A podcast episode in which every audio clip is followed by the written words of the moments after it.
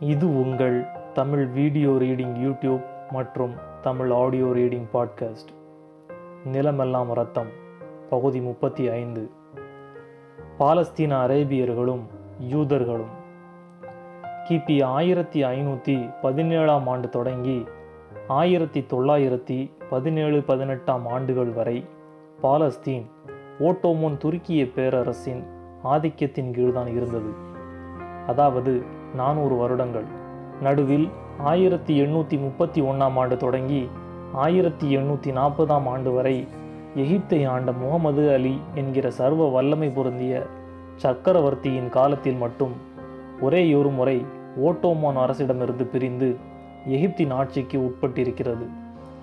தமது பேரரசு விஸ்தரிப்பு திட்டத்தின் கீழ் ஒரு சிறு படையெடுப்பு நிகழ்த்தி பாலஸ்தீனை எகிப்துடன் இணைத்தார் முகமது அலி. ஐந்தாறு வருடங்கள் தான் என்றாலும் அவரது ஆட்சி காலத்தில் பாலஸ்தீனில் விவசாயம் கணிசமான அளவு முன்னேற்றம் கண்டதாக அநேகமாக எல்லா சரித்திர ஆசிரியர்களும் குறிப்பிடுகிறார்கள். பாலஸ்தீன் முழுவதிலும் இருந்த தரிசு நிலங்களை அளந்து கணக்கிட்டு அந்தந்த நிலப்பரப்பின் தன்மைக்கேற்ற பயிர்கள் விதைக்கப்பட்டன. பெரும்பாலான இடங்களில் விவசாயம் ஒரு அரசு துறை நடவடிக்கையாகவே மேற்கொள்ளப்பட்டு உழைப்பவர்களுக்கு ஒழுங்கான சம்பளம் வழங்கப்பட்டு இருக்கிறது சில இடங்களில் நிலச்சுவாந்தார்களின் அட்டகாசமும் இருந்திருக்கிறது. சொந்தமாக நிலம் வைத்திருந்தவர்கள் ஒழுங்காக வரி செலுத்திவிட்டால் போதும். யூதர்கள் முஸ்லிம்கள் கிறிஸ்தவர்கள் என்று பாரபட்சம் இல்லாமல் பிரச்சனையின்றி வாழ்வதற்கு முகமது அலி உத்தரவாதம் அளித்திருந்தார். இந்த விஷயத்தில் பல ஜமீன்தார்களுக்கு மிகவும் வருத்தம். பெரிய பெரிய கிராமங்களின் அளவுக்கு நிலம் வைத்திருந்தவர்கள் அவர்கள். அவர்களுக்கு கிடைத்த அதே மரியாதை ஒரு கர்ச்சிப்பளவு நிலம் வைத்திருக்கும் ஏழை விவசாயிகளுக்கும் அப்போது கிடைத்தது சமத்துவம். இந்த சமத்துவம் திட்டமிட்டு பேணப்படவில்லை. பாலஸ்தீனத்துக்கு மட்டும் இயல்பாக வாய்த்தது. அடிப்படையில் முகமது அலி ஒரு நில உடைமைவாதியாகத்தான் இருந்திருக்கிறார். ஆயினும் விவசாயம் தவிர கல்வித்துறையிலும் அவரது காலத்தில் கணிசமான வளர்ச்சி சாத்தியமாயிருக்கிறது.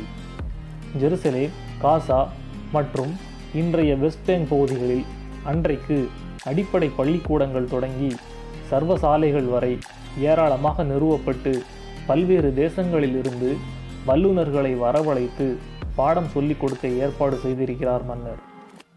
ஆனால் ஆயிரத்தி எண்ணூற்றி நாற்பதில் துருக்கி சுல்தான் மீண்டும் பாலஸ்தீனத்தை கைப்பற்றிவிட்டார். பாலஸ்தீனை இழப்பதென்பது அந்த காலத்தில் ஒரு மாபெரும் அவமானமாகவே சுல்தான்களால் கருதப்பட்டு வந்திருக்கிறது. எத்தனையோ யுத்தங்களில் எத்தனை எத்தனையோ இடங்களை வென்று இருக்கிறார்கள் தோற்றும் இருக்கிறார்கள். அதையெல்லாம் மீட்டெடுக்க யாரும் இத்தனை முயற்சி மேற்கொண்டதில்லை. ஆனால் ஒவ்வொரு முறை பாலஸ்தீன் கைவிட்டு போகும்போதும் சம்பந்தப்பட்ட மன்னர்களால் ஏனோ தாங்க முடியாமல் ஆகிவிடுகிறது. இத்தனைக்கும் மத்திய ஆசியாவிலேயே மிகவும் வளம் குன்றிய பகுதி அதுதான். இன்றைக்கும் அதுதான். பாலைவனங்களும் கரடுமுரடான பாறைகளாலான சிறு குன்றுகளும் அங்கே அதிகம். பெரும்பாலான கிராமங்களுக்கு வெளியிலிருந்து யாரும் போகக்கூட முடியாது. பாதைகளே இருக்காது. பதினேழாம் நூற்றாண்டின் மத்தியில் பாலஸ்தீனத்துக்கு இடம்பெயர்ந்து வந்த யூதர்கள் அங்கே ஆறு புத்தம் புதிய கிராமங்களை கண்டுபிடித்திருக்கிறார்கள் என்றால் நம்ப முடிகிறதா? ஒரு பாலை நிலப்பகுதியில் தற்செயலாக பயணம் மேற்கொண்டவர்கள் தாகத்தில் அலைந்து திரிந்தபோது புதிதாக சில கிராமங்களையும் அங்கு வாழும் மக்களையும் கண்டுபிடித்திருக்கிறார்கள். மண்ணின் மைந்தர்களான அவர்கள் அதுநாள் வரை பாலஸ்தீனத்தில் நடைபெற்ற எத்தனையோ அரசியல் குழப்பங்களுக்கும் தங்களுக்கும் எந்த சம்பந்தமும் இல்லை என்பது போல தனி காட்டில் கூட்டு வாழ்க்கை மேற்கொண்டிருந்திருக்கிறார்கள். இப்போது தங்களை யார் ஆள்கிறார்கள் என்பது கூட தெரியாமல் அவர்கள் இருந்திருக்கிறார்கள். அப்படிப்பட்ட இடம் பாலஸ்தீன். ஆனாலும் எந்த மன்னராலும் பாலஸ்தீனை மனதளவிலும் விட்டு கொடுத்து விட முடியாது. காரணம் ஜெருசலேம். ஓட்டோமான் பேரரசின் கீழ் பாலஸ்தீன் இருந்த காலத்தில் ஏராளமான ஐரோப்பிய யூதர்கள் அங்கே இடம்பெயர்ந்து வந்ததை ஏற்கனவே பார்த்தோம்.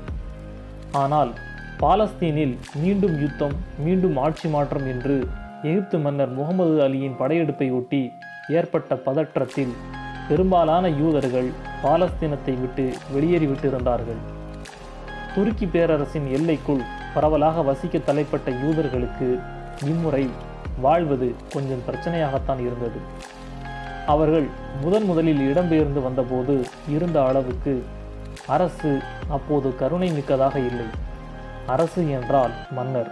சுல்தான் திம்மிக்கள் என்ற அளவில் அவர்களுக்கான உரிமைகள் இருக்கவே செய்தன என்ற போதும் அடக்குமுறை சற்று அதிகமாகவே இருந்ததாக எழுதுகிறார்கள் யூத சரித்திர ஆசிரியர்கள். இதனை கிறிஸ்தவ சரித்திர ஆய்வாளர்களும் ஆமோதிக்கிறார்கள். பதினெட்டாம் நூற்றாண்டின் தொடக்கத்திலிருந்தே அரேபியர்களுக்கு யூதர்களை சுத்தமாக பிடிக்காமல் போய்விட்டது. அதுவரை யூதர்கள் விஷயத்தில் கூடியவரை சகிப்புத்தன்மையுடனும் சகோதரத்துவத்துடனும் வாழ்ந்து வந்தவர்கள் கிபி ஆயிரத்தி எழுநூற்றி தொண்ணூறாம் ஆண்டு காலகட்டத்திலிருந்து ஏனோ யூதர்களிடமிருந்து பெரிதும் விலகியே இருக்கத் தொடங்கினார்கள். இதற்கு பாலஸ்தீன் முஸ்லிம்கள் தரப்பில் சொல்லப்பட்ட காரணங்கள் பின்வருமாறு. முதலாவது அவர்கள் நைசியமாக அதிகாரிகளை வளைத்து போட்டு எங்கள் நிலங்களை அபகரித்துக் கொள்கிறார்கள். இரண்டாவது வட்டிக்கு பணம் கொடுக்கிறார்கள். பெரும்பாலும் புரியாத விதத்தில் பத்திரங்களை எழுதி வாங்கிக் கொள்கிறார்கள். பணம் கட்ட முடியாமல் போகும் சந்தர்ப்பங்களில் அந்த பத்திரங்களை அதிகாரிகளிடம் சமர்ப்பித்து எங்கள் வீடுகளையும் நிலங்களையும் கையகப்படுத்தி விடுகிறார்கள். கூடுதலாக அவகாசம் தருவது என்பதே கிடையாது. மூன்றாவது அரேபிய சிறுவர்களையும் சிறுமிகளையும் வீட்டு வேலைகளுக்கு வைத்துக் கொள்கிறார்கள். அவர்கள் மனதில் யூத மதம்தான் உயர்வானது யூதர்கள்தான் மேலான குடிகள் என்பது போன்ற எண்ணத்தை விதைக்கிறார்கள்.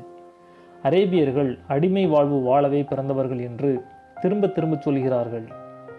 நான்காவது ஆட்சியாளர்களுக்கு நிறைய பணம் கொடுத்து பெரிய ஒப்பந்தங்களை பெற்றுவிடுகிறார்கள். வெளிநாட்டு வர்த்தகம் போன்ற லாபம் தரத்தக்க பணிகளில் அரேபியர்கள் நுழைவதை முடிந்தவரை தடுக்கிறார்கள். ஐந்தாவது தங்கள் தொழிலுக்கு போட்டியாக முஸ்லிம்கள் பெரிதாக வளர்ந்து வரும்போது சூழ்ச்சி செய்து அளிக்கிறார்கள். ஆறாவது யூத குழந்தைகளை முஸ்லிம் குழந்தைகளுடன் பழக விடுவதில்லை. ஏழாவது யூத மதகுருமார்கள் ஆணவத்துடன் நடந்து கொள்கிறார்கள். அவர்கள் முஸ்லிம்களை அறவே மதிப்பதில்லை. எட்டாவது முஸ்லிம்களின் பண்டிகை காலங்களிலும் கொண்டாட்ட காலங்களிலும் அவர்கள் தம் வீடுகளை திறப்பதே இல்லை. துக்க தினம் போல அனுஷ்டிக்கிறார்கள். ஒன்பதாவது சந்தர்ப்பம் கிடைக்கும் போதெல்லாம் இறை தூதரான முகமது நபியை அவமரியாதையாக பேசுகிறார்கள். மேற்சொன்ன இந்த ஒன்பது காரணங்களை ஹாசன் தாபித் என்கிற பதினெட்டாம் நூற்றாண்டு சரித்திர ஆசிரியரின் குறிப்புகளிலிருந்து பெற முடிகிறது. இஸ்தான்புல்லில் ஒரு பல்கலைக்கழகத்தில் பேராசிரியராக இருந்தவர் இவர். இந்த ஒன்பது காரணங்களை சற்று உன்னிப்பாக கவனித்தால் அன்றைய பாலஸ்தீன் அரேபியர்களின் சமூக நிலைமை சற்று புரியும். முதல் காரணம் நமக்கு தெரிவிப்பது அந்த காலத்தில் அரேபிய முஸ்லிம்களுக்கு கிராம நகர அதிகாரிகளுடன் நெருக்கமோ செல்வாக்கோ இல்லை. அதிகாரிகளும் முஸ்லீம்களே என்ற போதும் சாமானிய மக்களுக்கும் அவர்களுக்கும் இடைவெளி இருந்திருக்கிறது. இரண்டாவது காரணம் சொல்லும் செய்தி யூதர்கள் வெளிநாடுகளிலிருந்து அகதிகளாக வந்தவர்கள் என்ற போதும் அவர்களுக்கு பணப்பிரச்சனை இல்லை. பட்டிக்கு பணம் தரும் அளவுக்கு வசதியாக இருந்திருக்கிறார்கள். அரேபியர்கள் உள்ளூர்காரர்களே என்றாலும் ஏழ்மை மிகுதியாக இருந்திருக்கிறது. பட்டிக்கு பணம் பெற்றே வாழ்க்கையை ஓட்டியிருக்கிறார்கள் என்பது முதல் செய்தி. இதிலேயே உள்ள இரண்டாவது செய்தி வட்டி பத்திரங்களை படித்து புரிந்து கொள்ளும் அளவுக்கு முஸ்லிம்களுக்கு படிப்பறிவு இல்லை என்பது. மூன்றாவது காரணமும் அரேபியர்களின் ஏழ்மை வாழ்க்கையை தான் சுட்டிக்காட்டுகிறது. நான்காவது காரணம் அந்த காலத்திலும் லஞ்சம் வாங்கும் ஆட்சியாளர்கள் இருந்திருக்கிறார்கள். வர்த்தக ஒப்பந்தங்கள் லைசன்ஸ்கள் போன்றவை லஞ்சம் இல்லாமல் சாத்தியமாகவில்லை. ஐந்தாவது காரணம் முஸ்லிம்களில் சிலர் கல்வி கற்றோராக வியாபாரத்தில் சிறந்தவர்களாக இருந்திருக்கிறார்கள். ஆனாலும் யூதர்களுடன் அவர்களால் போட்டியிட முடியாமல் போயிருக்கிறது. ஆறாவது காரணம் யூதர்கள் குழந்தைகளிடமிருந்தே பிரிவினையை ஆரம்பித்திருக்கிறார்கள் என்கிற தகவலை சொல்கிறது. ஆனால் இது விஷயமாக எதிர்த்தரப்பையும் நாம் ஆராய உரிய ஆவணங்கள் ஏதும் இன்று கிடைக்காததால் இதை அப்படியே ஏற்றுக்கொண்டு விட முடியாது.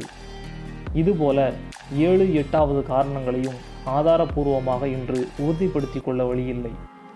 ஒன்பதாவது காரணம் குறித்து எந்த சந்தேகமும் இல்லை.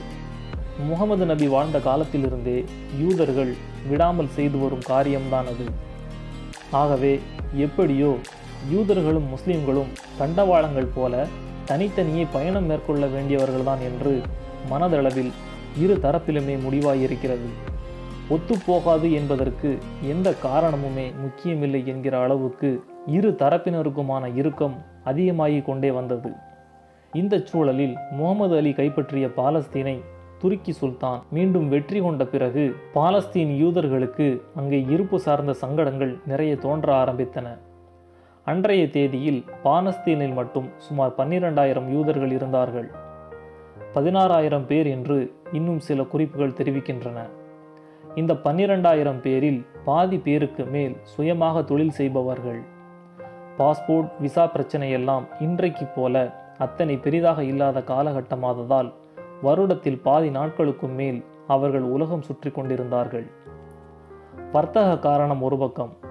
ஒவ்வொரு தேசத்திலும் உள்ள யூதர்களை கணக்கெடுத்து அந்தந்த தேசத்தின் அரசியல் நிலவரங்களை அலசி ஆராய்ந்து உடனடி பிரச்சனை என்றால் ஒரு தீர்வு நீண்ட நாள் பிரச்சனை என்றால் ஒரு தீர்வு எதிர்பார்க்கப்படும் பிரச்சனை என்றால் அதற்கான மந்திராலோசனை என்று பல்வேறு சமூக திட்டங்கள் இல்லாமல் எந்த ஒரு யூதரும் வெளிநாட்டுக்கு போக மாட்டார். ஒரு யூதர் வெளிநாடு கிளம்புகிறார் என்றார் முதலில் பாஸ்போர்ட் அலுவலகம் போக மாட்டார். இன்றைக்கும் தமது மதச்சபை தலைமை குருவை தான் முதலில் சந்திக்க செல்வார். தமக்கு முன்பின் தெரிந்தவரா? தெரியாதவரா என்பது கூட அவர்களுக்கு முக்கியம் இல்லை. யூதரா அவ்வளவுதான். இப்படி வர்த்தக காரணங்களுடன் வெளிநாடுகளுக்கு புறப்பட்ட பாலஸ்தீன் யூதர்கள்தான் பல்வேறு இடங்களிலிருந்து யூதர்கள் பாலஸ்தீனத்துக்கு வந்து சேரவும் வாழத் தொடங்கவும் காரணமாக இருந்தார்கள். ஆயிரத்தி எண்ணூறுகளின் தொடக்கத்தில் பாலஸ்தீனில் மொத்தமே பதினைந்தாயிரம் யூதர்கள் தான் இருந்தார்கள். ஒரு நூறு வருஷத்தில் இந்த எண்ணிக்கை ஒரு லட்சத்தை தொட்டது. அந்த நூறு வருட காலத்தில் பத்து பத்து பேராக நூறு நூறு பேராக ஆயிரம் ஆயிரம் பேராக யூதர்கள் எங்கெங்கிருந்தோ பாலஸ்தீனத்துக்கு வந்து சேர்ந்தது தவிர வேறு குறிப்பிடத்தக்க நிகழ்வுகள் ஏதும் அம்மண்ணில் நடைபெறவில்லை என்பதை பார்க்க வேண்டும். பாலஸ்தீன் மண்ணில் கண்ணுக்கு தெரியாமல் யூதர்களின் எண்ணிக்கை அதிகரித்து கொண்டிருக்கிறது என்பதை அரேபிய முஸ்லிம்கள் கவனிக்கவே இல்லை என்பதையும் பார்க்க வேண்டும். அடுத்த பகுதியில் சந்திப்போம். நன்றி.